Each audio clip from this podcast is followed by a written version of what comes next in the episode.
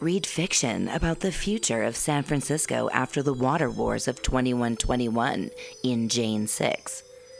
Ask a Jedi for important life hacks. Eat flesh with the bare exoskeleton Contessa. And check your horror horoscope on Horoscopia. Updated every three parsecs. Tim'sTesseract.com. Tim'sTesseract.com.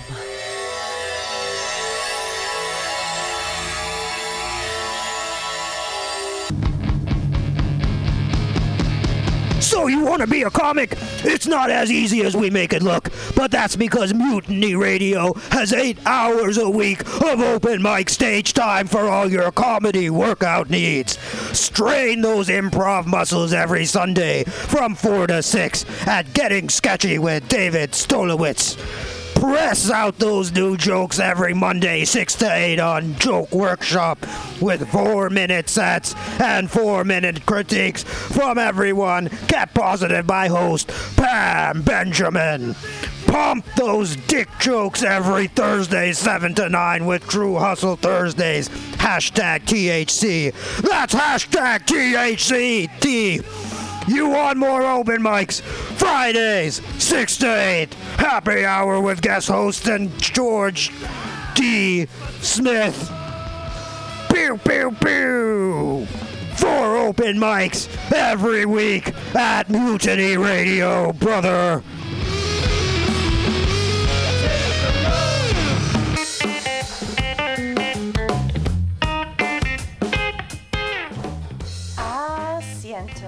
Come in after work and take a seat at Asiento, a great place to meet friends, have delicious tapas and drinks, and relax with your neighbors.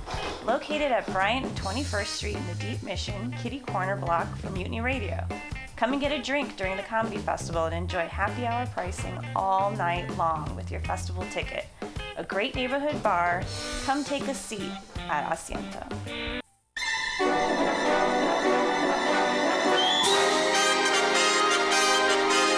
The Roxie Theater is San Francisco's favorite nonprofit art house cinema, bringing you the best, coolest, weirdest, most thought provoking movies of the past, present, and future. Hands down, there is no better way to get your film fix than at this legendary historic theater.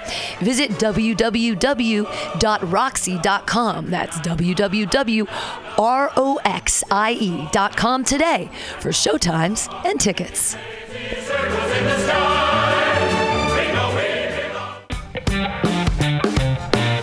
Everybody should listen to Mutiny Radio at mutinyradio.fm. It's a great place to listen to crazy things. Hey, everybody. We are hanging out at Spark.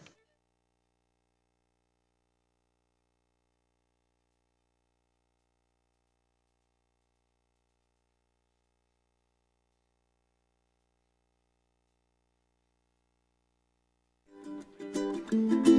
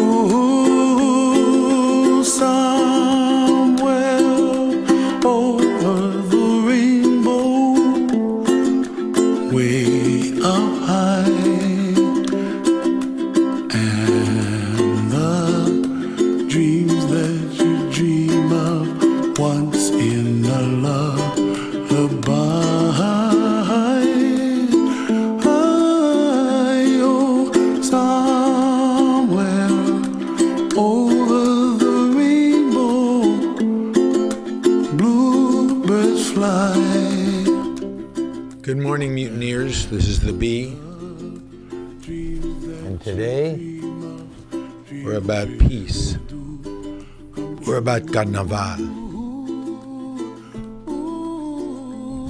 We're about brotherhood and sisterhood. Wake up This is the far and it's behind.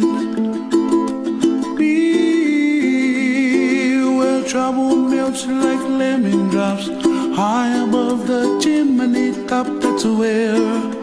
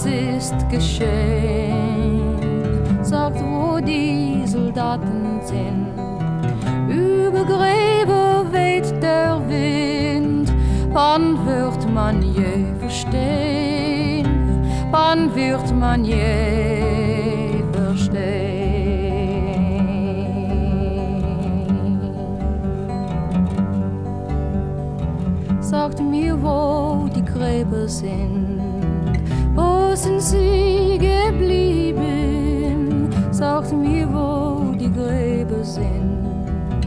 Was ist geschehen? Sagt mir, wo die Gräber sind. Blumen blühen im Sommerwind.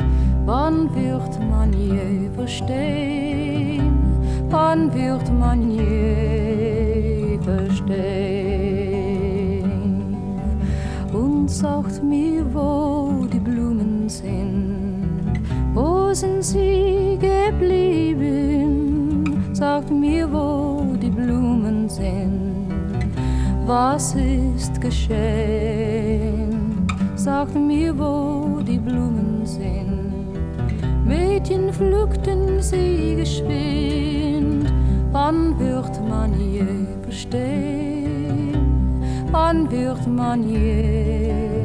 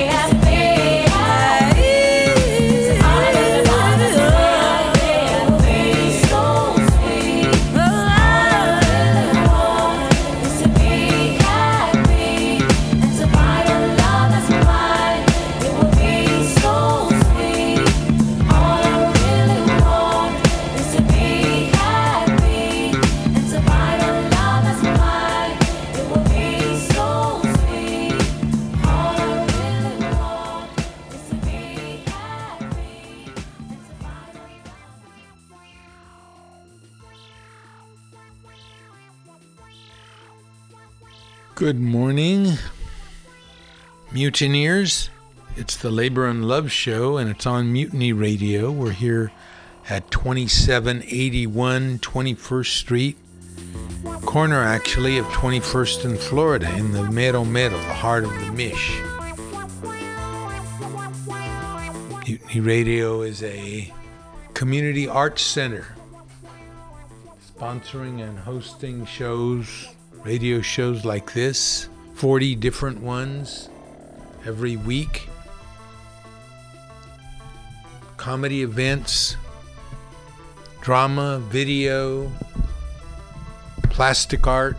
It's all here at Mutiny Radio, and it's all here at 2781 21st Street. So today it's Memorial Day. We're all about peace. It's Carnival. All about the beauty of the world and the be here now. And the flesh. The beauty of it all. it's also Labor History Month, the tail end, so we're going to hear the last two chapters of Fred Glass's Labor History of California, Golden Land's Working Hands. What else we've got? We got radio labor. We've got more on the North Carolina teachers who are on the verge of a strike. The Supreme Court passes a new arbitration law that forces workers to give up their rights. And we're going to talk about the roots of Memorial Day in a celebration in Charleston, South Carolina in 1865 following the Civil War. We opened up with uh,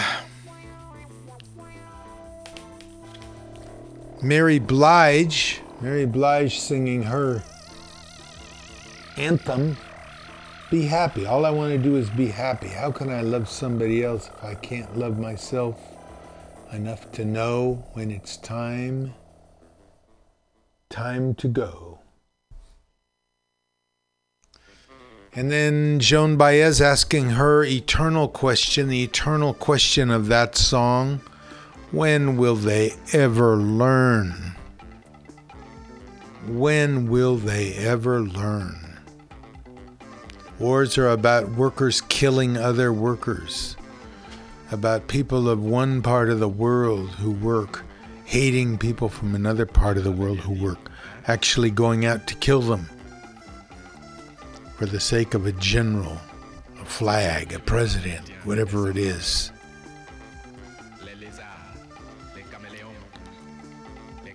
Labor Day. And before that, we had Izzy Kamakawiwo'ole singing Wonderful World slash Over the Rainbow. That was a request from Sylvia Ramirez, my better half. Um, what do we got today? Well, first of all, if one person gets a dollar they didn't work for, someone else worked for a dollar they didn't get. Second, if you don't have a seat at the table, at the negotiating table where you work, you're probably on the menu. In fact, you are on the menu. And finally, never but never let anyone into your heart who is not a friend of labor. And when I say labor, I mean you. Labor and Love Radio, where the labor meets the road. Good morning. It's a May 26th. I'm over here in the mission. It's a little overcast, but everybody's gearing up for Carnaval, San Francisco's celebration of the dance and of cultures from all over all parts of the world expressed in dance. Come on down. You won't be able to park, but come on down anyway. Take BART, walk over. Carnival will continue tomorrow with a street fair. Signs all over the streets here, you know, you can't park here tomorrow. So come on down and swell the crowd. It's a great day and a great time to celebrate the beauty of humanity, of the human body, as expressed in dance. Okay, I want to start out with uh, radio labor, labor events from around the world. And uh, when we count the, ra- the labor events from around the world, and the labor events that have already taken place. We'll celebrate some labor history today, some history of, of resistance. Uh, strike in Vichy, France during World War II, food strikes. When the existing social order doesn't deliver food to you, what do you do? Do you sit and starve? Hopefully not. Okay, radio labor. And then we'll get on with labor history, labor studies. This is Solidarity News on Radio Labor. This is a Radio Labor World Report recorded on Friday, May 25th, 2018. I'm Marc Belanger. In the report this week, hundreds of unionists are headed to Geneva for the annual conference of the UN's International Labour Organization. The first trades union congress in the world celebrates its 150th anniversary. How unions are fighting climate change in small island states. The LabourStart report about union events around the world and singing Union Nurse. I'm sticking to the union. This is Radio Labor.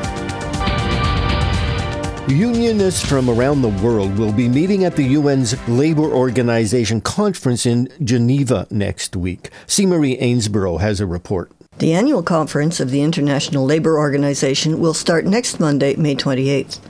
The ILO is the UN's specialized agency focused on matters of work in the world. The two week conference will address a number of issues, including equal pay for women, how to fight harassment in the workplace, and regulating working time. Almost 6,000 people are expected to attend the conference. The ILO is managed as a tripartite organization with representatives from governments, employer groups, and labor unions. It is strongly supported by the international labor movement. One of the main responsibilities of the ILO is to prepare international labor standards called conventions, which can be adopted by the organization's 187 members. A convention of particular interest to the labor movement is aimed at reducing violence at the workplace, especially gender based violence. It will be discussed at this year's conference. Chidi King is the director of the Equality Department at the International Trade Union Confederation. In a Radio Labor interview, she spoke about the importance of a convention on violence at the workplace. I think one of the most important things that an international labour standard could do is signal very clearly that violence and harassment are simply not part of the job. Many workers, particularly women workers, um, given their often subordinate positions in the workplace, experience forms of violence and gender based violence um, almost on a daily basis, but are either too afraid to speak up, um, whether it's fearing retaliation, including the loss of their job, or just feeling that nothing much will be done about it. And I think we saw quite a little bit of this phenomenon, or quite a lot of this phenomenon, in the social media outpouring that came along with um, hashtag MeToo, etc. So sending this strong message that gender based violence or violence and harassment as simply unacceptable and not part of the job is one thing. Then it would also place clear responsibilities on governments, employers, and trade unions um, on the need to act to end violence and harassment, and again, especially gender based violence and harassment um, in the world of work. Um, it would raise awareness about this issue, but it would more importantly assist the actors in the world of work to put in place the necessary measures to prevent, address, and redress violence and harassment in the world of work. The ILO conference runs from May 28th to June 8th. I'm C. Marie Ainsborough reporting for Radio Labor. This year is the 150th anniversary of the world's first trades union congress, the British TUC. Today, because of the example set by the workers who came together in Manchester in 1868, almost every country in the world has a national labor central, such as the Congress of South African Trade Unions, COSATU. The event is being commemorated by the finding and telling of 150 stories for 150 years. One of the unionists who has been searching for stories about the origins of the labor movement in the UK is Frances O'Grady. Ms. O'Grady is the TUC's General Secretary. She is the first woman to hold the position. I asked her about her study into the origins of the labor movement in the UK. I have been looking back at the history, and it's quite moving, really, about just the courage that people had and the sacrifice that they made. And you know, maybe we need uh, a bit more courage too. But when you look at those original demands for an eight hour day, for free education, working class people in Parliament, still pretty relevant. We need to remember that this was sowing the seeds, the TUC Congress was sowing the seeds for this new wave of trade unionism that we then begin to see emerge in the 1880s and 1890s of mass trade unionism for the first time, unions springing up or opening their doors to women, to young people, to the unskilled. These incredible strikes led by teenage girls, the match women, their right to have a voice at work as well as real health and safety concerns and resentments about pay, and then on to the dockers and their fight for the tanner, which became a big public campaign. And maybe we're in one of those times again when we need to call on our friends and allies way beyond our own ranks because the forces against us are great, but the more people we have backing us, the more we can fight back. So there are so many lessons, I think. Do you see parallels between the struggles of those working men and women of 150 years ago and the struggles of today? I think we may have different names for the struggles that people face, but the zero hours, the insecurity at work, the low pay, the inequality would be all too familiar to the pioneers of the TUC. Back then, we had mass migration, in that case from the countryside to cities. We had a, massive pay squeeze following financial liberalisation and the collapse of the largest joint stock bank and huge public protests. And that was when those trade union leaders got together and said, we need union unity. We need to come together under the banner of the TUC. Perhaps the countries most endangered by climate change are small island states. The difficulties for these countries are exacerbated because of their small geographical area, isolation, and exposure. They suffer effects such as rising sea levels, altered rain patterns, and storm surges.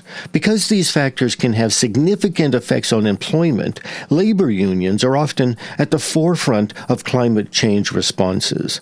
To find out how small island states are coping with climate change, I talked to Toni Moore. Ms. Moore is the General Secretary of the Barbados Workers Union. Barbados is part of the Caribbean region of small islands. I asked Ms. Moore how her country, Barbados, and the rest of the Caribbean are confronting climate change. Certainly, building the resilience of small and vulnerable states to deal with the effects of climate change is a priority for Barbados and our neighboring countries because it has to be a priority for our countries. Barbados and other countries in the region are very susceptible because what we have been experiencing over time is increases in, in the sea level, a rising sea level. Of course, we are exposed to increases in storm surge levels. And with climate change, we have also been experiencing changes, changes in our rainfall patterns. So climate change has its importance to us, is of a high priority to us because a number of our countries depend on tourism. And those countries that aren't heavily dependent on tourism are heavily dependent on agriculture.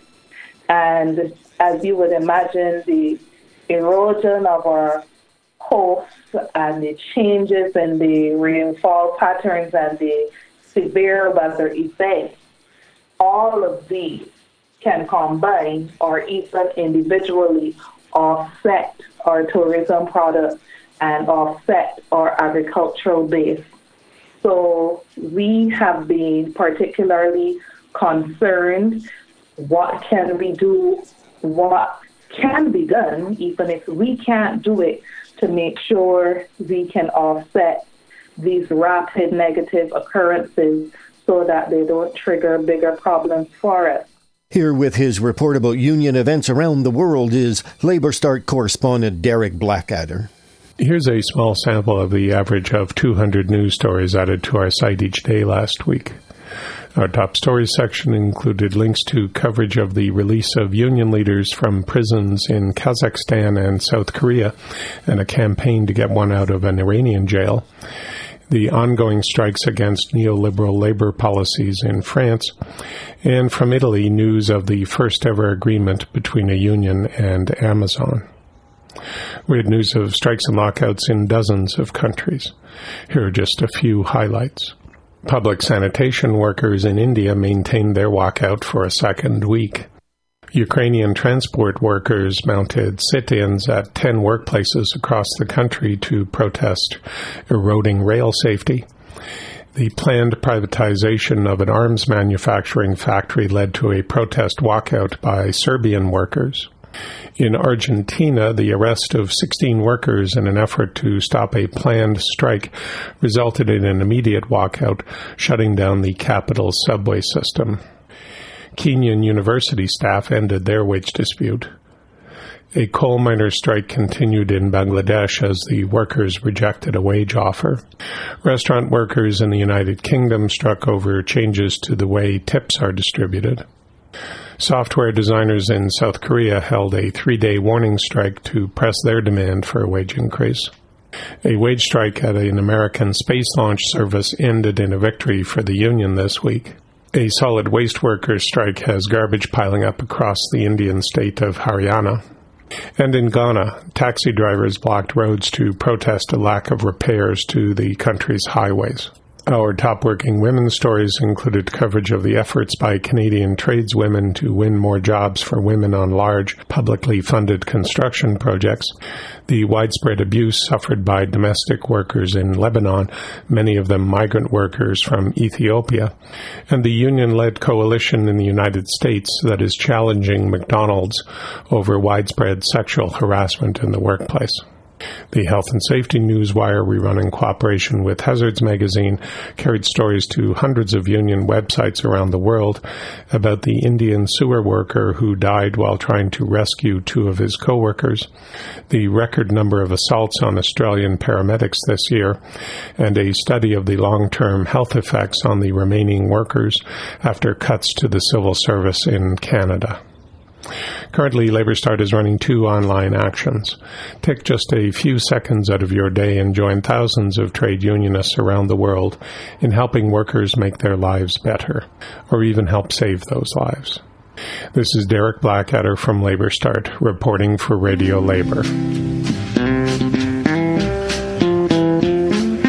Okay, we admit it. As was gently pointed out by one of our listeners, we missed International Nurses Day, May 12th. So, as slight compensation, here's Union Nurse by Ben Grosscup. There once was a union nurse who saw things had gotten worse. She noticed lots of work shift slots left blank by the boss who held the purse with only half a crew. He said, You'll bear the work of two. Standards fell, she had to tell that boss just what she'd do. Oh, you can't scare me, I'm sticking to the union. I'm sticking to the union. I'm sticking to the union.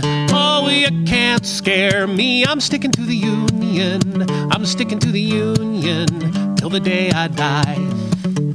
This union nurse was wise to the company's rotten lies. The takeaways, co-pays, and ways that Bay State tries to downsize. Nurses give their all, but they can't always be on call. So when the strike vote came around, she boldly stood her ground. Oh, you can't scare me. I'm sticking to the union. I'm sticking to the union. I'm sticking to the union. Oh, you can't scare me. I'm sticking to the union. I'm sticking to the union till the day I die. They offer lousy deals and they're digging in their heels. When will there be a weekend free for friends and family? Oh, you can't scare me. I'm sticking to the union. I'm sticking to the union. I'm sticking to the union. Oh, you can't scare me. I'm sticking to the union. I'm sticking to the union till the day I die. Now, nurses, if you're blue, you know just what to do. There's a union crew that works for you. The MNA will see it through. A nurse's work is hard, but if you show your union card, though bosses cut staff to the bone, you will not walk alone. Oh, you can't scare me. I'm sticking to the union. Sticking to the union. I'm sticking to the union. Oh, you can't scare me. I'm sticking to the union. I'm sticking to the union till the day I die.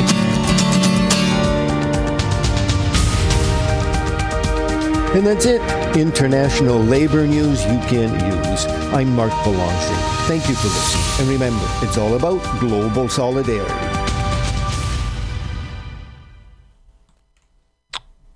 Okay, that was our labor report from from uh, Radio Labor, and as they point out every week, ladies and gentlemen, fellow workers, there are dozens of labor actions going on all over the world at any given moment. There are victories every day in the worldwide labor movement. Meanwhile, here in the United States, the Supreme Court arbitration ruling. Okay, let's read let's read from this. This is in these times. And the headline is Stop calling an arbitration agreement. Employers are forcing workers to give up their rights. Trump appointee Justice Neil Gorsuch begins his decision for the majority in Epic System versus Lewis, a landmark arbitration case decided Monday at the Supreme Court with a simple set of questions. Should employees and employers be allowed to agree that any disputes between them will be resolved through one on one arbitration? Or should employees always be permitted to bring their claims in class or collective actions, no matter what they agreed with their employers? so the Supreme Court has ruled on the side of arbitration, ushering in a future where almost all non union private sector workers, nearly 94% of the private sector workforce, will be barred from joining together to litigate most workplace issues, including wage theft, sexual harassment, and discrimination. The decision incorrectly holds that because the Federal Arbitration Act requires courts to treat arbitration agreements on equal footing with other contracts, the National Labor Relations Act, which explicitly protects workers who engage in concerted activity for mutual aid or benefit does not protect workers' rights to litigate claims at work. The entire decision is premised upon a massive fiction that these arbitration agreements, wherein the worker loses all access to court to bring in a collective action with her fellow workers, are the result of an agreement between the workers and the employer. In reality, arbitration agreements are mandatory rules imposed unilaterally by the employer, not two sided agreements.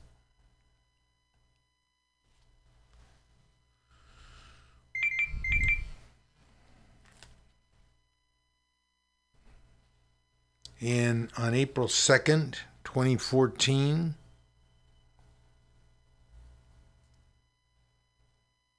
On April 2nd, 2014, Jacob Lewis, who was a technical writer for Epic Systems, received an email from his employer titled Mutual Arbitration Agreement Regarding Wages and Hours. So the worker had two choices immediately quit or accept the agreement. This is a mandatory rule. So an employer can say to you as, as you're being hired, here, you have to sign this arbitration agreement. And if you say no, you can be fired. When Lewis tried to take Epic Systems to court for misclassifying him and his fellow workers as independent contractors and depriving them of overtime pay, he realized that by opening the email and continuing to work, he waived his right to bring a collective action or go to court. It is estimated that approximately 60 million Americans have already been forced to sign such individual arbitration agreements. They completely papered over the forced nature of these agreements.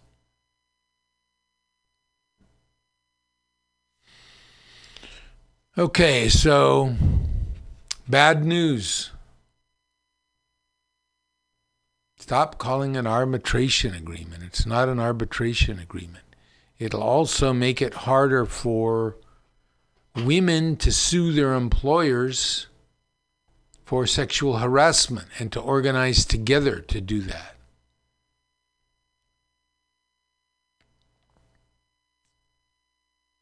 Okay. Still time to fight on. The untold story of Memorial Day. Now, when you research this, you get all these arguments. Which, where was Memorial Day first celebrated? Who established Memorial Day as a holiday? Who did it first? Well, that's not what this is about. This is about a very early celebration of Memorial Day in one place in Charleston, South Carolina. Union General John Logan is often credited with founding Memorial Day. Commander in chief of a Union veterans organization, Logan issued a decree establishing what was named Decoration Day. The story of the holiday has been nearly erased from public memory and most official accounts, including that by the one that's offered by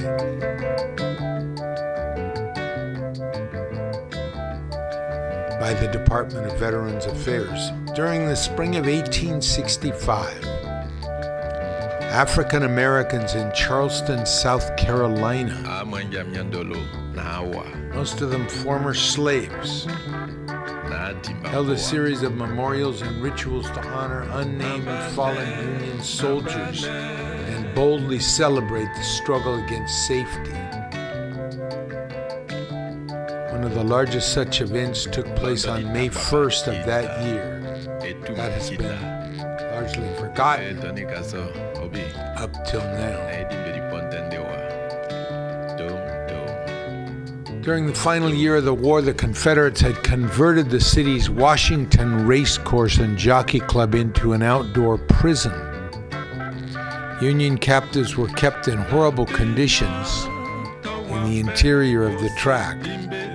At least 257 died of disease and were hastily buried in a mass grave beyond, behind the grandstand.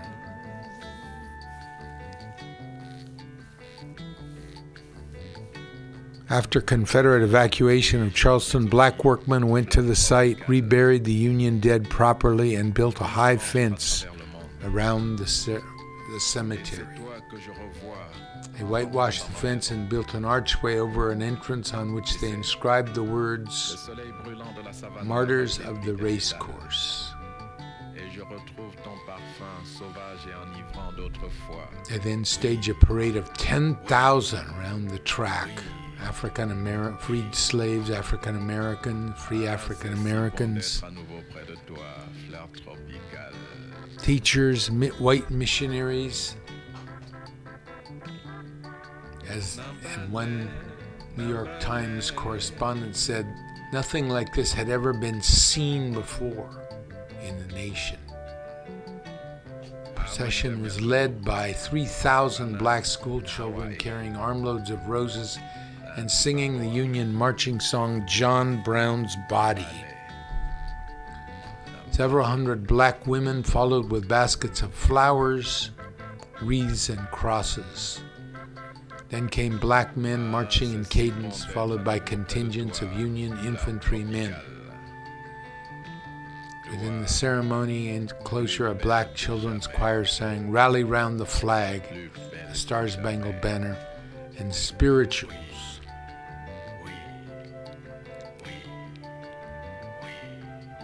After the dedication and the parade,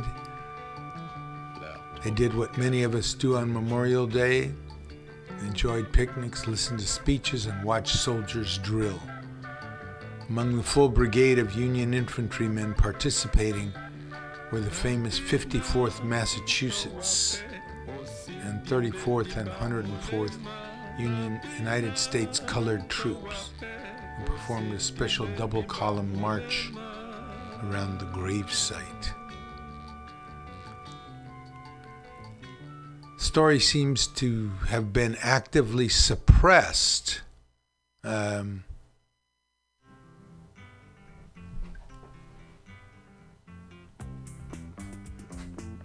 so, World War II veteran Howard Zinn argued in 1976 that the holiday has become an uncritical celebration of war making. Memorial Day should be a day of planting flowers on graves and planting trees. Also, for destroying the weapons of death that endanger us more than they protect us, waste our resources, and threaten our children and grandchildren. Okay, so a piece of real American history that has been actively suppressed. The after the uh, white planters took over again, the uh, racetrack's name was changed to Hampton after uh, General Wade Hampton, a South Carolinian who was a major cavalry leader for the Confederacy.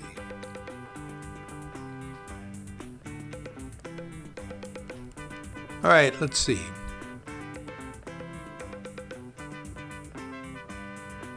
Let's see. Listen to Mary Blige, Daily Blab, Working Class History. How about a little bit?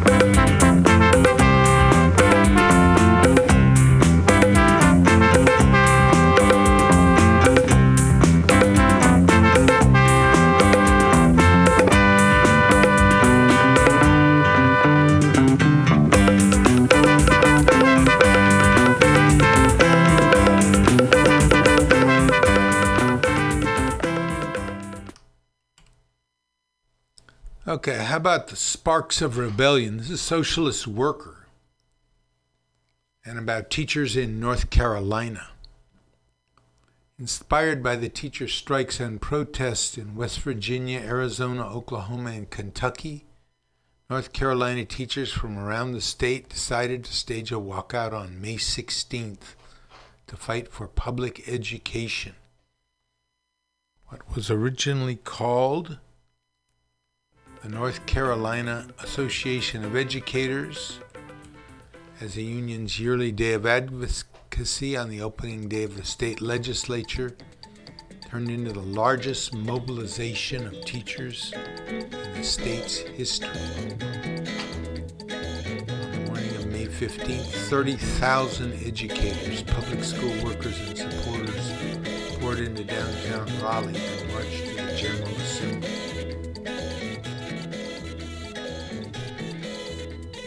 Calling for the resources they need to do their jobs, funding for public schools, and dignity at work. It was easy to feel frustrated. One,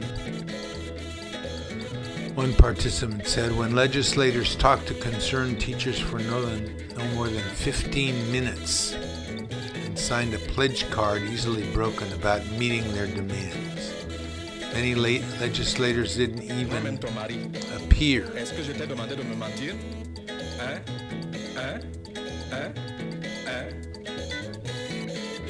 So we'll keep our eye on that.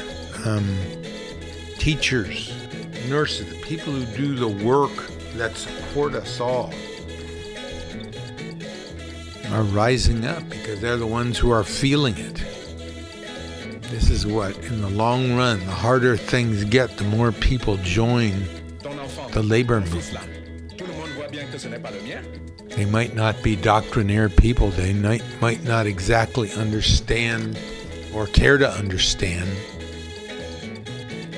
what all the talk about is about, but they know that in their lives they're up against it, and the only thing they can do is rise up. Oh, by the way, the incidental music. Let's let's give you a little bit more of that.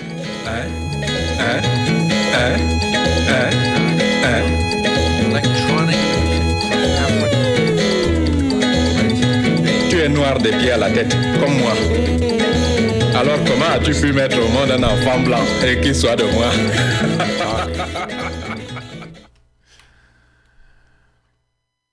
Okay. Let's get on to some music. We're about peace today. As I said, so how about a traveling soldier? He was waiting for the bus in his army green, sat down in a booth. In a cafe there, gave his order to a girl with a bow in her hair. He's a little shy, so she give him a smile, and he said, Would you mind sitting down for a while and talking to me? I'm feeling a little low. She said, I'm off in an hour, and I know where we can go.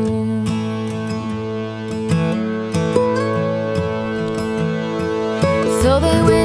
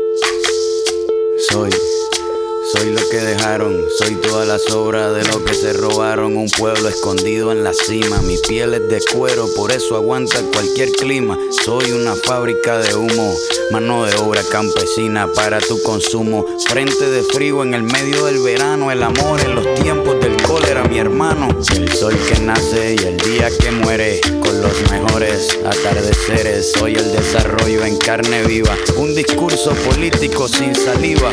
Las caras más bonitas que he conocido, soy la fotografía de un desaparecido, la sangre dentro de tus venas. Soy un pedazo de tierra que vale la pena una canasta con frijoles. Soy Maradona contra Inglaterra, anotándote dos goles. Soy lo que sostiene mi bandera, la espina dorsal del planeta en mis cordilleras. Soy lo que me enseñó mi padre, el que no quiere a su patria, no quiere a su madre. Soy América Latina, un pueblo sin pierna pero que camina. Oye, Tú no puedes comprar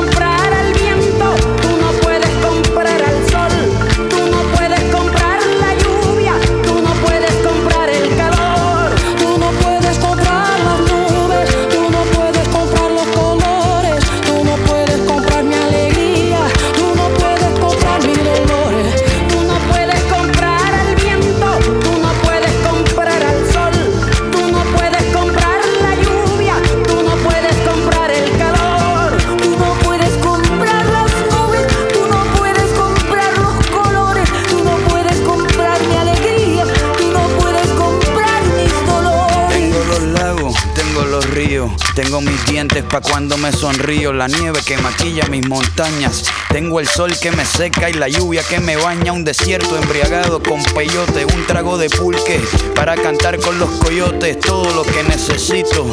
Tengo a mis pulmones respirando azul clarito, la altura que sofoca. Soy las muelas de mi boca, mascando coca. El otoño con sus hojas desmayadas, los versos escritos bajo la noche estrellada. Una viña repleta de uva, un cañaveral bajo el sol en Cuba. Soy el mar Caribe que vigila las casitas, haciendo rituales y agua bendita. El viento que peina mi cabello. Soy todos los santos que cuelgan de mi cuello. El jugo de mi lucha no es artificial porque el abono de mi tierra es natural. Tú no puedes comprar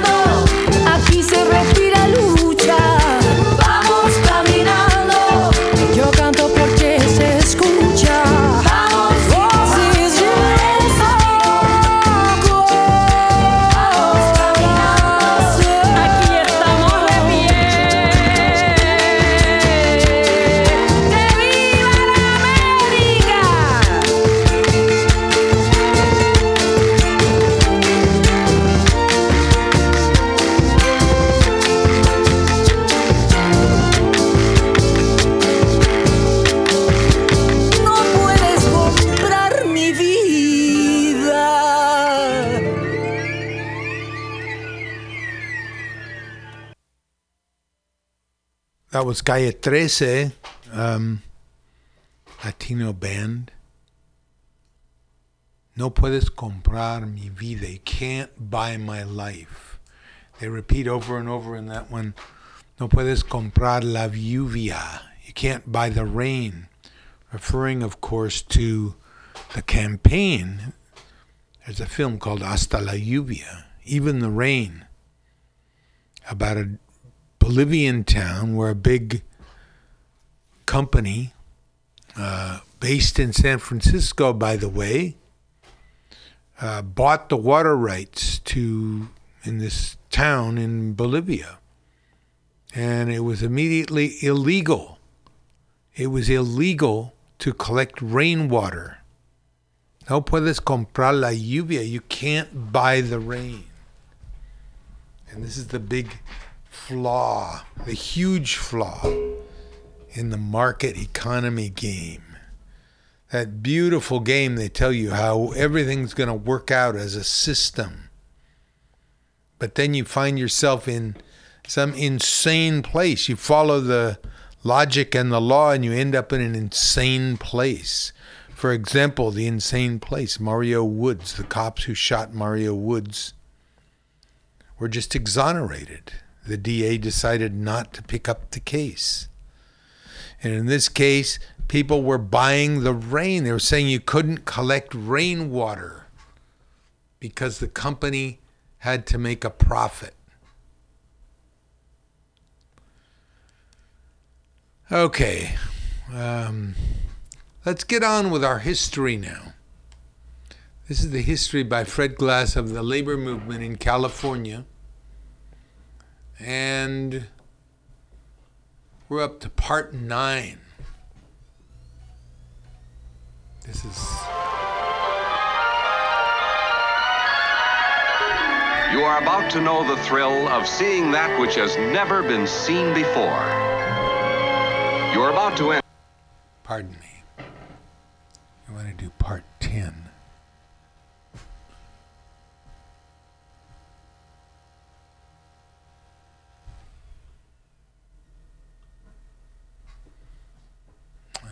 How about a menu?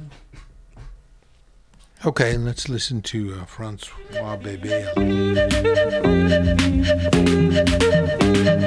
They believe we are wild men, they believe we are wild.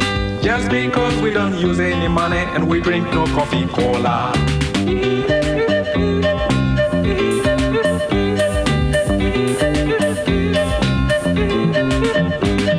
But if you could go and see how they live, A shame, a shame, then you discover how savage they are, so much wilder than we.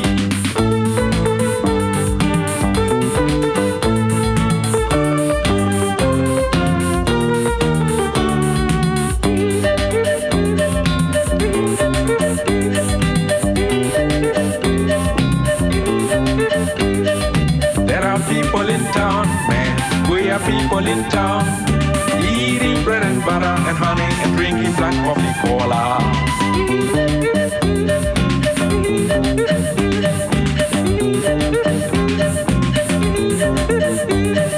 Money is what they like most. Money is what they like.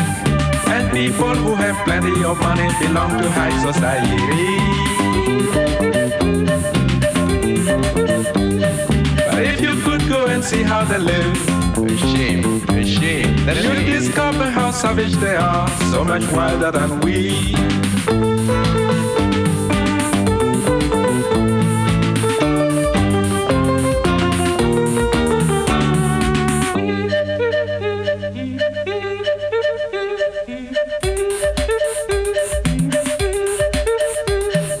They keep dreaming of war, man, hate and crime everywhere. Was told that is to get the money they need to buy coffee cola.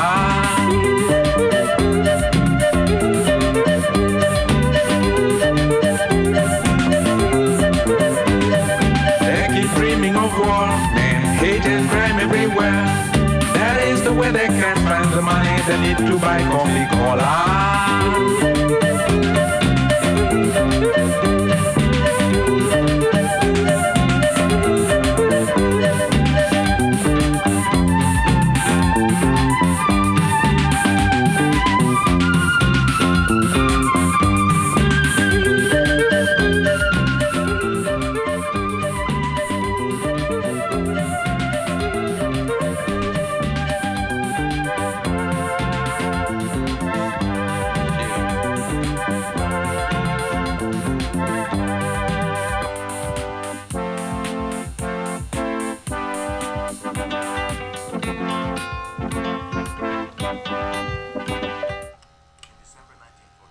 Okay.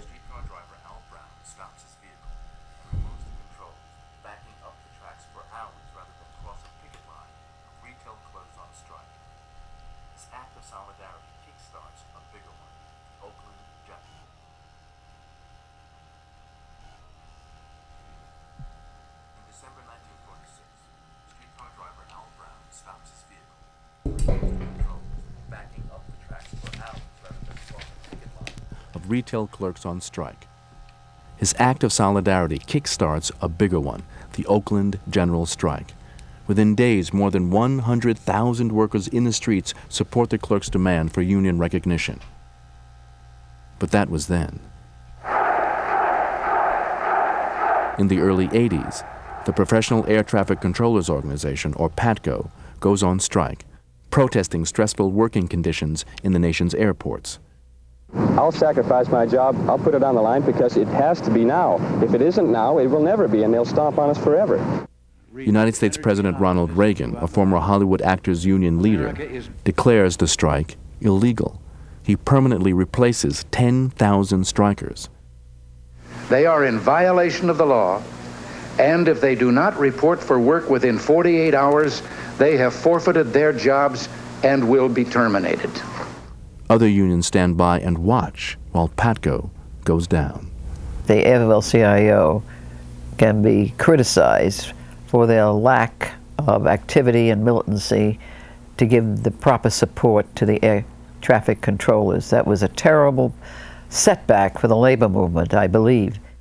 The Patco disaster tells anti union business leaders two things they have a friend in the White House, and the fabric of human solidarity that built the labor movement has grown threadbare and weak.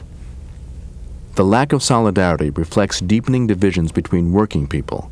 Proposition 13, passed by California voters in 1978, pits homeowners, many of them working people, against public sector workers and the poor. Proposition 13 gives tax relief to the homeowners and small businesses, but also to large corporations. The tax burden is shifted from the top down. Income to state and local government is severely reduced. And the effects were terrible. Uh, library funds were cut, public education funds were cut, public hospitals. Uh, thereafter, many of them went out of business, the county hospitals. The public workers were really affected. I keep cutting public education, even though we It seems the poorest workers have been abandoned by those who think of themselves as middle class. How did the labor movement lose its message of solidarity? Largely due to union power, for a time much of the working class achieved the American dream. During the 50s and the early 60s, uh, maybe 70% of the garment factories in the U.S. were unionized.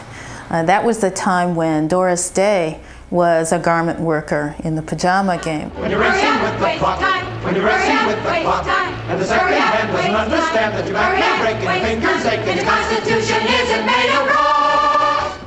During those times, garment workers made as much as steel workers. How much did steel workers make? For me, having that job there in the plant, it enabled me to buy my home here. It enabled me to buy a car for myself, a car for my wife. We took vacations. We accumulated little things together. We worked hard. And it was just the American dream. If you worked in a steel plant, you go to the store to fill the application out to buy anything, they say, Where do you work? You say Bethlehem Steel or Jones and Laughlin Steel. Oh, you can get this here, no problem, you know, because you know you were safe. You had a lifetime job. But how that prosperity was created through struggle and sacrifice faded over time from collective memory. And history is unforgiving to those who forget its lessons. Beginning in the 1970s, government policies erode the traditional strength of organized labor by allowing millions of well paying, unionized manufacturing jobs to be sent out of the country by corporations. There are laws that say that you can't threaten to close a plant down in order to avoid union organizing. But there are really no laws that say that you can't close a plant. They say, Yeah, we're closing down. You come back to work Tuesday and work three days, and that's it. I say, What? I didn't feel too good about it because I was only 58 and I wasn't ready to retire. But still, it was devastating. I think most of us didn't believe it when they told us they were going to close down. It was hard to imagine that a place that had been our, our bread and butter for so many years that would all of a sudden close down. As corporations move offshore, working people lose twice. Well paying jobs are gone, and so are the taxes to support public services like schools, health care, and mass transit.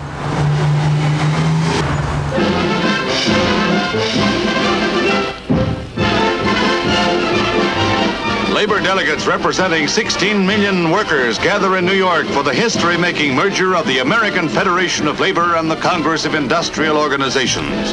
When the American Federation of Labor and Congress of Industrial Organizations merged in 1955 to form the AFL CIO, its unions contained over a third of the country's workforce. But by the 1990s, after years of union busting, plant closings, and labor's own failure to organize, unions represent less than 15%. As the voice of organized workers becomes weaker, The gap between America's rich and poor deteriorates to the worst in 70 years. Without a jacket, I give the rich a giant tax loophole. I leave the poor living in a poop hole. Many urban centers come to resemble a third world economic culture, with high unemployment, crime, and heavy drug use. After virtually disappearing for decades, mass homelessness returns. South Central Los Angeles is one place where corporate decisions to close unionized plants hit the community hard. Tens of thousands of well paying jobs held by generations of workers in auto factories, tire plants, and steel mills nearby are blown away. And then when they shut down, these guys had no other means of employment because they said, I can't go out here to, uh, to Chrysler or Ford or GM to look for a job because they're closed down also. I don't see where people work around there. They they work in the stores. They work in uh, in in uh, Taco Bells or stuff like that, uh, fast food chains. But they don't make that much money. I don't know how they can live.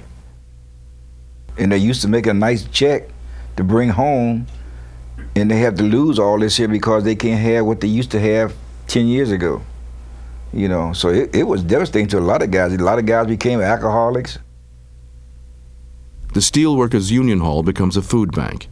Here, as elsewhere, unions have traditionally functioned as a collective voice for workers. In the 1950s, South Central auto workers, steel workers, laborers, and garment workers, with the help of their unions, picketed peacefully against the racist hiring practices of employers on Florence Avenue. But in 1992, with industrial jobs gone and the unions with them, part of the Los Angeles working class finds a different voice.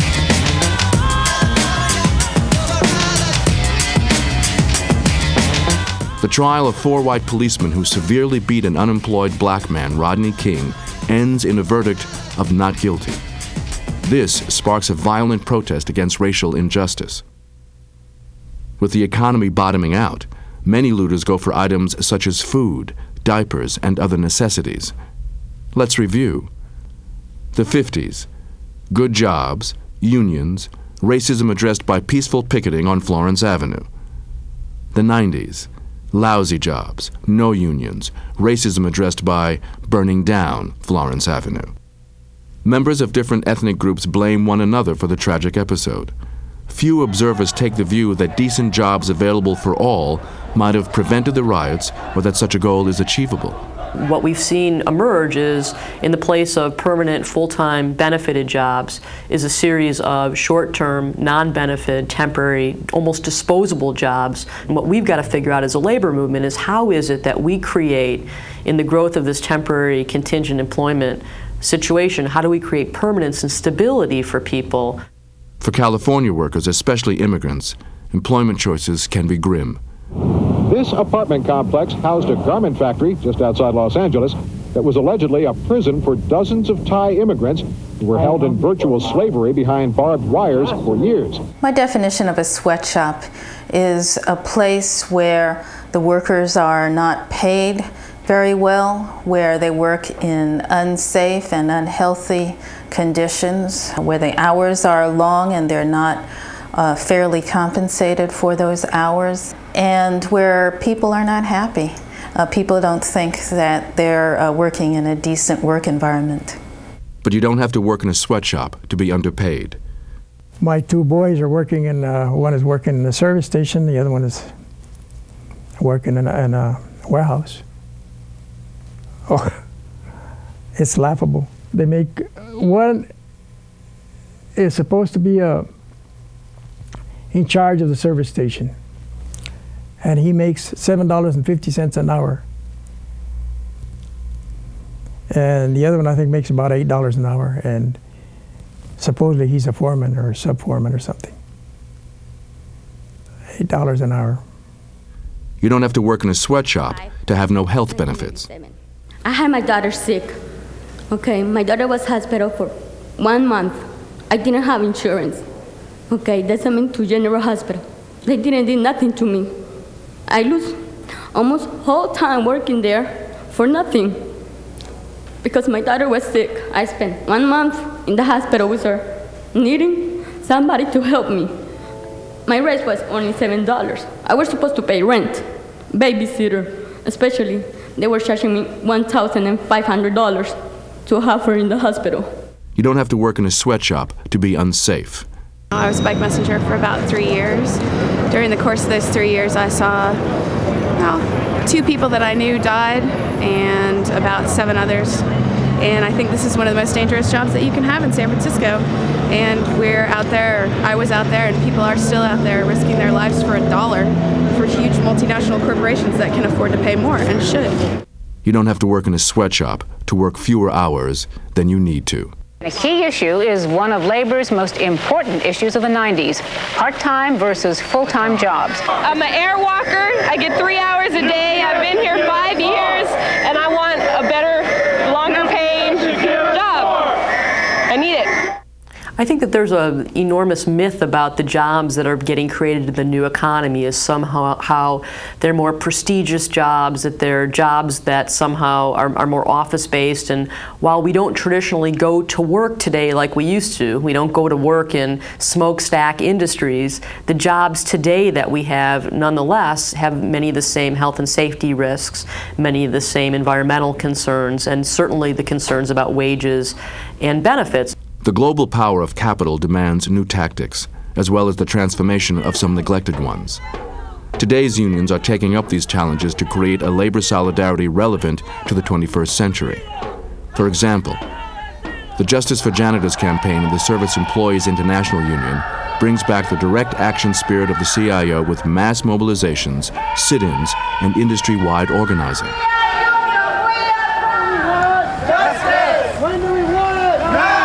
One of the things that was so important about the Justice for Janitors here in the Valley is that it was the very beginning effort of really bringing together people who write windows and people who wash windows to show that we have a growing common basis for unity. It shows that increasingly, independent of what occupation you work in, in the new economy that your employment situation is not permanent, it is not secure, and it doesn't matter whether you operate at the high end of the labor market or at the low end. I was the first African American female to graduate from UC Berkeley with a master's degree in geophysics. I've been teaching at uh, a community college for going on five years without benefits, part time, unemployed over the summer. You know, with a part time position, I was making a thousand bucks a month, and it was just me and my daughter. So I had to live off credit cards. It makes you feel like you're stupid because everybody else tells you you're stupid to be hanging in there for this, this long period of time for a dream of having a permanent job. In 1996, the AFL CIO launches the first Union Summer. Reaching out to college campuses across the country, the Labor Federation recruits and trains students and places them with unions. Hundreds come to California to work with organizing campaigns. Today we went into the fields to talk to workers, and we went into the fields to look particularly at violations to see if there are any violations in the bathroom conditions, the water washing the hands. So we found four on the field, and then we realized going through our notes that there were two other violations.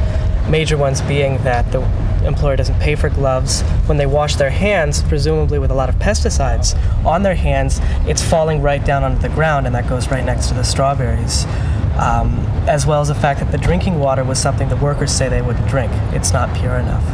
Union summer activists help hotel workers in their creative efforts to gain a contract in Little Tokyo, Los Angeles.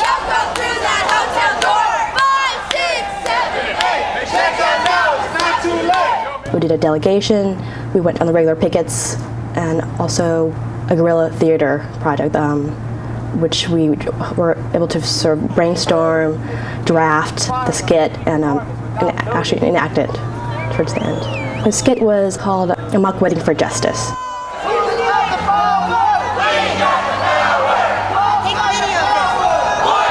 I was placed uh, in Silicon Valley uh, with the Central Labor Council. I worked primarily with the American Needs Raise campaign. Essentially, uh, the idea behind it is that if if you're working full time, uh, you know you should be able to support your family.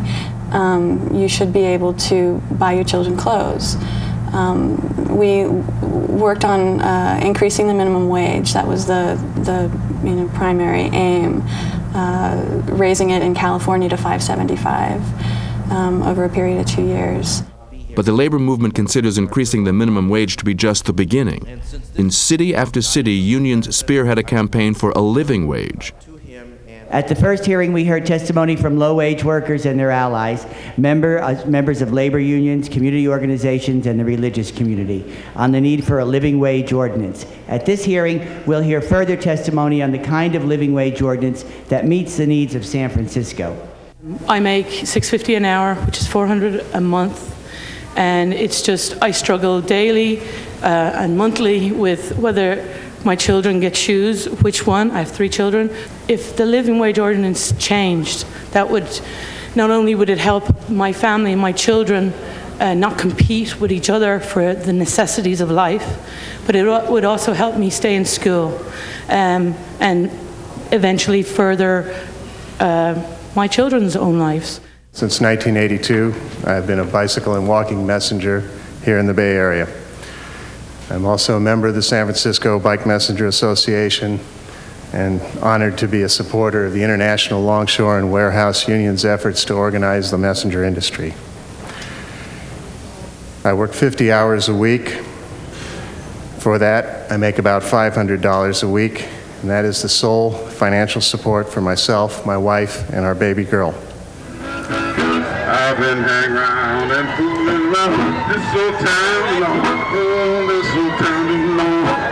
This old town long. I've been hanging around and fooling around this old town oh, too long. Well, I feel like bone.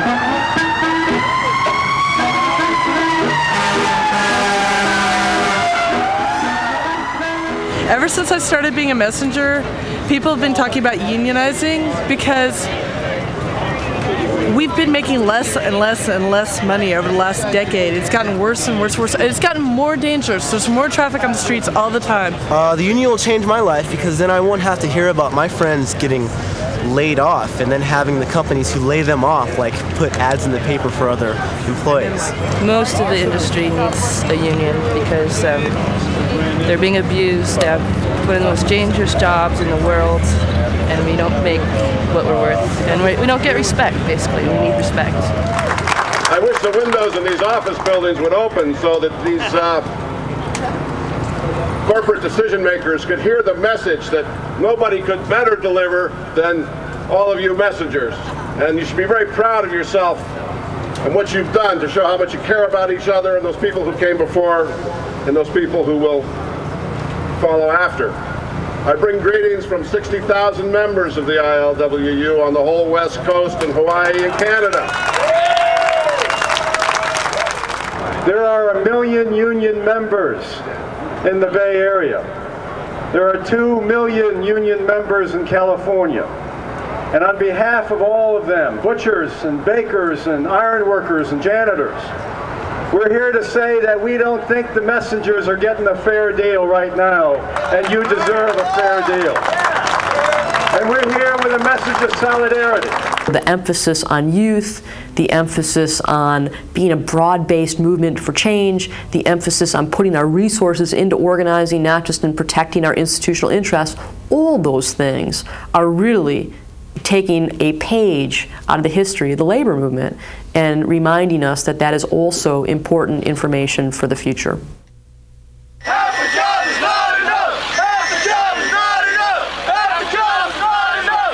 Why am I on strike? It's for my future, for my son and my family. That's why I'm here. I want a better job, a full-time job, something that he can look forward to. During a century and a half, the diverse working people of California have struggled to rise above their differences, to come together in a common quest for dignity. Some battles have had to be fought time and again.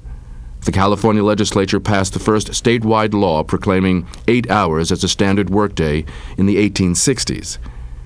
In the closing years of the 20th century, anti union politicians took the eight hour day away. We have to be prepared to mobilize politically all the time. We need a permanent living wage campaign, and we need to be on guard against anti union maneuvers like Proposition 226.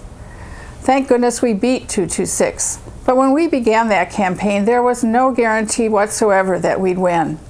150 years show that the only guarantee of workers' rights resides in the ability of workers themselves to defend and promote their collective interests. History also shows that when working people want social justice badly enough, their unions can be shaped into a tool to accomplish that task. We have to fight. The living have to fight to vindicate the dead. We need to change things. We have to stop this vicious cycle. And unionizing is one way we can do this. Actually, take some control of our lives. Guess I planted some long lonesome seed of a song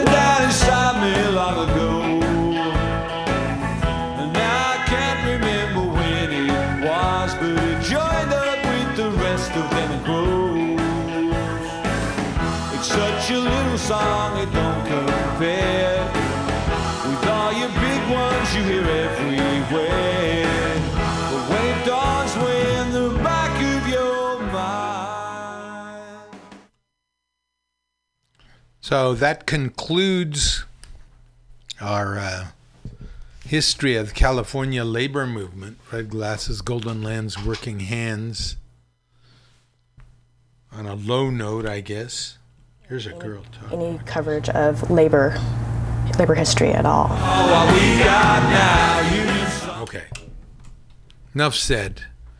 Um, hopefully, people will listen, watch, get the DVD. What you heard was the audio track. It's available from cft.org. That's California Federation of Teachers. Dot org. Um, there's a whole series of of uh, information whole, whole, about teaching labor to children, about the labor movement in general, like this one, and um look under materials created by the Labor in the Schools Committee, and you'll see. So the lessons are clear. When we're together, when we're united, we have a good chance to win. When we're divided for whatever reason, we almost always lose. Or, what's worse, some of us win and some of us lose. So it's not it's not uh, a together thing. Uh, anyway, so that unity is what we can use now. This law that the Supreme Court has just the case that the Supreme Court just ruled on makes divides unions, divides workers at a plant between workers who are in the union and workers who are not. And that's almost as important as the as taking away the, the agency shop, the agency fee for representing. The union has to represent you, but you don't have to pay for it. Oh. Oh, come on the new track. Oh. Okay, listen to a little bit more music. We've got uh, it's about? 11:40, and um, to mention strike, food strike. In occupied France. Working class history. On this day, May 26, 1944, a general strike broke out in Marseille, Vichy, France. That's the France that was not, uh, that was lightly occupied by the Germans with the help of the local French ne connais pas police Susanna army. Susanna, c'est ma femme. C'est ma femme puisque nous sommes mariés depuis plus de 17 transport ans maintenant. demonstrating in front of the city hall demanding bread. Break the strike, the Gestapo had to arrest 15,000 workers. But the crackdown was short-lived as the Mars- as Marseille was Elle était liberated très gentille auparavant. Je lui disais, Susanna, donne-moi de l'eau. Elle m'apportait de l'eau à boire. De l'eau claire, hein Très bonne.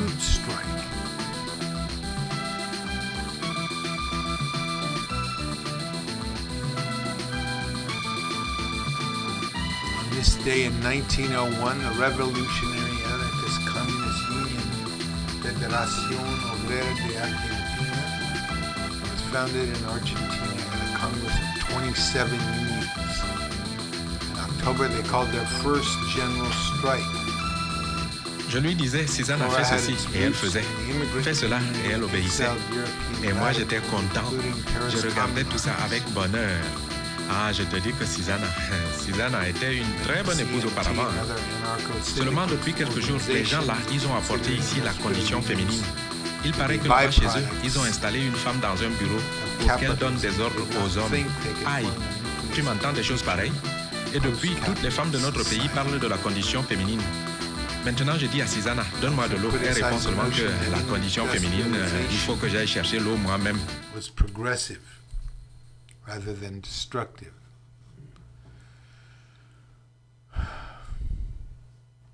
Oscar Wilde was imprisoned for two years hard labor for his homosexuality.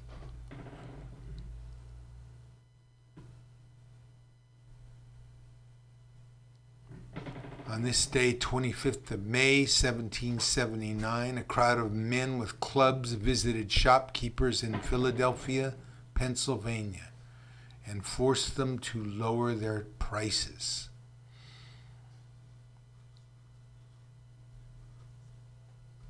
On more than 30 occasions between 1776 and 1779, American men and women gathered in crowds to confront hoarding. Merchants, hoarding merchants, intimidate unreasonable shopkeepers, and seize scarce commodities, ranging from sugar to tea to bread. A good sized minority of the crowds we know about consisted largely of women, and several others may have included men and women alike. Each crowd voiced specific local grievances, but it is clear that their participants sometimes knew of actions elsewhere and viewed each ed- episode as part of a wider drama. Food riots. Here in the United States, huh? Okay. So,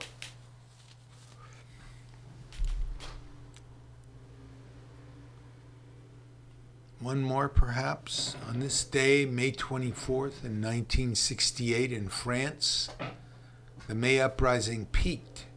10 million workers were on strike, with many occupying their factories, and the government was discussing calling out the army amid widespread clashes with police.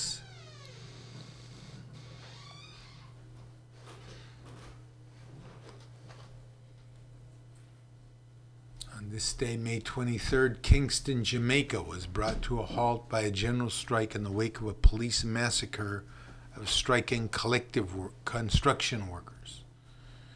Many strikers were demanding pay increases, and all major stores in the city were forced to close by demonstrating workers.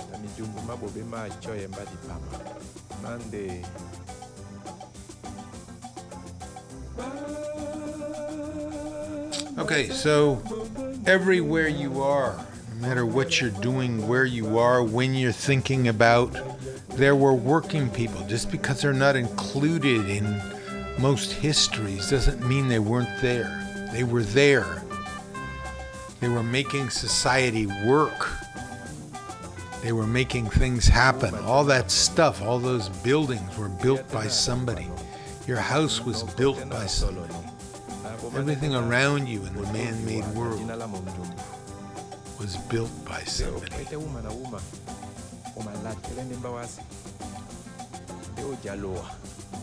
Okay, I want to play our theme today. We're all about peace by the great Willie Dixon.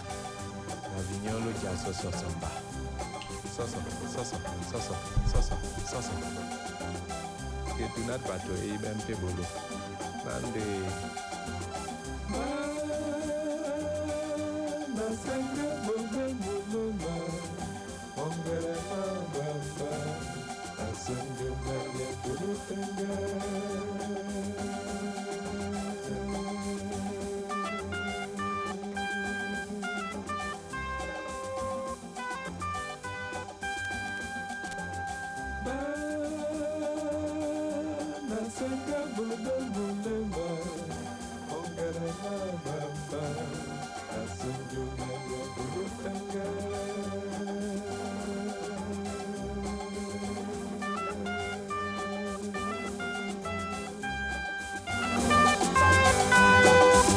panelakise na awolo aso sume sango nyimona omene abweto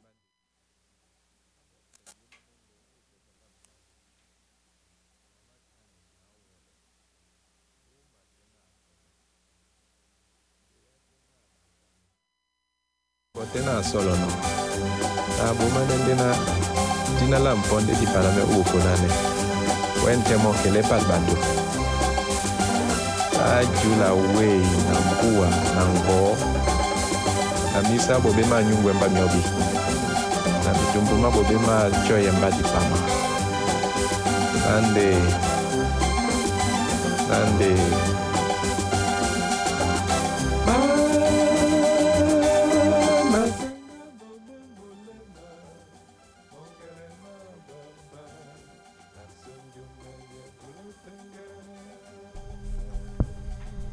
Okay, this is the B signing off. It's uh, 11:46. Come on down and get involved in Carnival. Come, come on down and see the beauty of the dance in all its manifestations. Come on down to celebrate peace. Come on down to celebrate labor history in California. This is the B reminding you that when one person gets a dollar they didn't work for, someone else worked for a dollar they didn't get.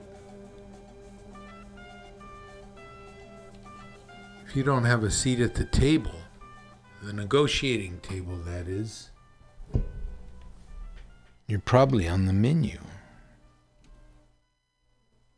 And never, but never let anyone into your heart who is not a friend of labor. And when I say labor, I mean you.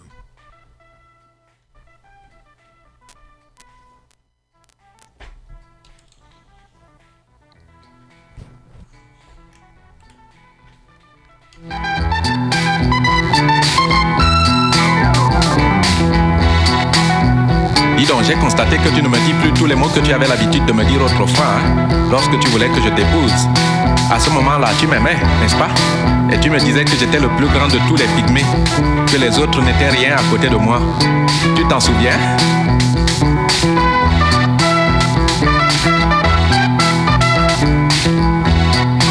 Et moi, je me suis laissé faire, hein.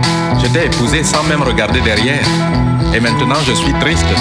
Parce que tu ne me dis plus tes flatteries de bonne femme d'autrefois. Dis donc, mais pourquoi tu me rends triste comme ça? Hein? Dis-moi un peu.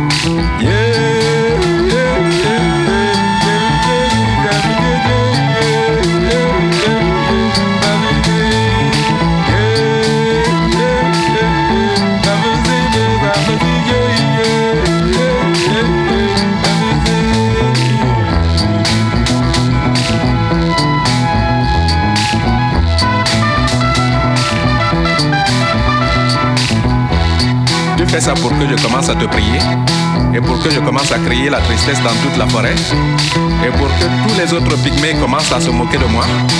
Ils vont se mettre à parcourir tous les sentiers en riant aux éclats comme des marmites de viande d'éléphant en train de bouillir.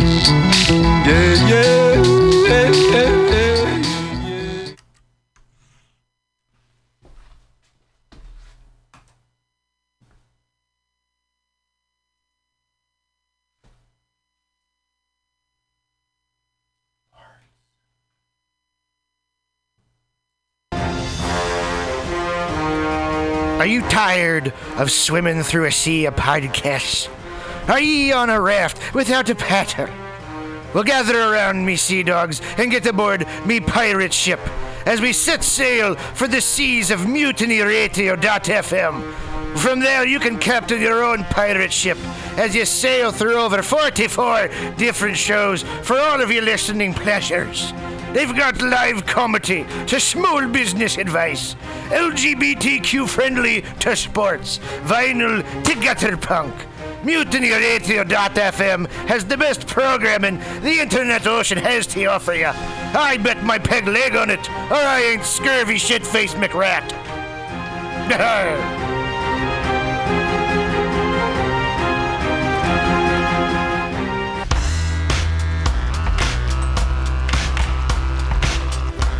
Hey, everybody. Listen to the weekly review with Roman every Friday from noon to 2 p.m. This is an unapologetically anti capitalist program. We interview community organizers, activists, and artists. We talk about ways you can take action right now. So listen in to the weekly review every Friday from noon to 2 p.m.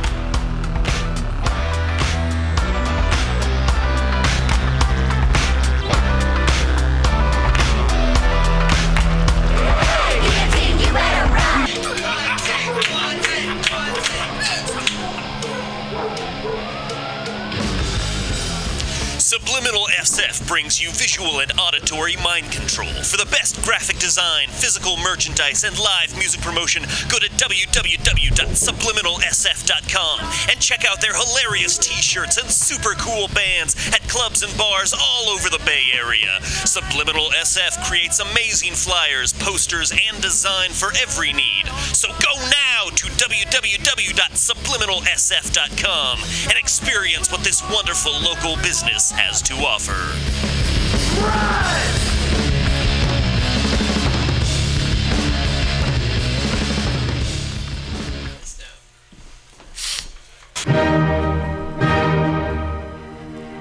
Good evening there, my friends here at MutinyRadio.fm. Chester Cashcock here, and giving you my love and regard as well as movies over there.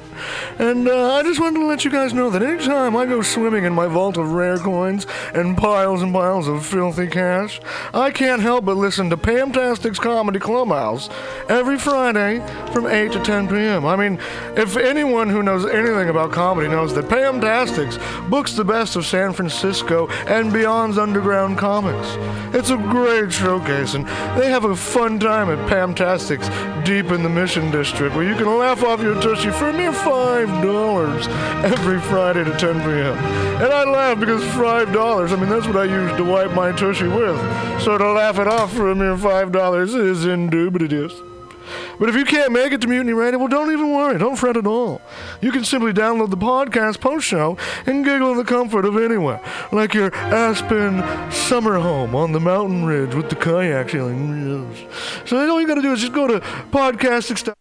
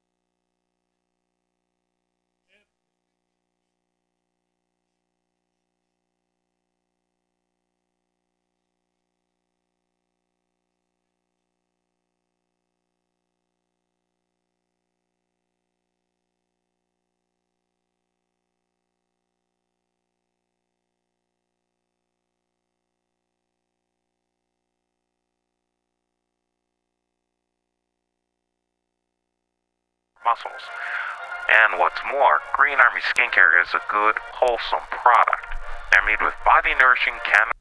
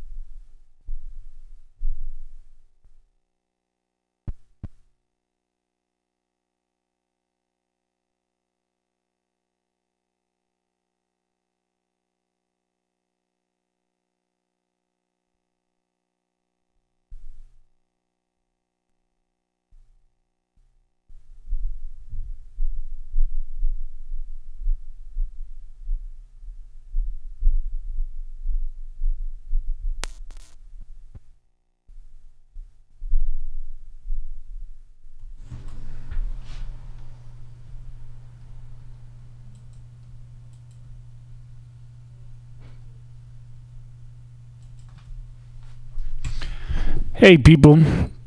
This is the Flat Black Plastic Show on MutinyRadio.fm during the weekend of Carnival. Come down, relax, have some fun, and do the same while you listen to this.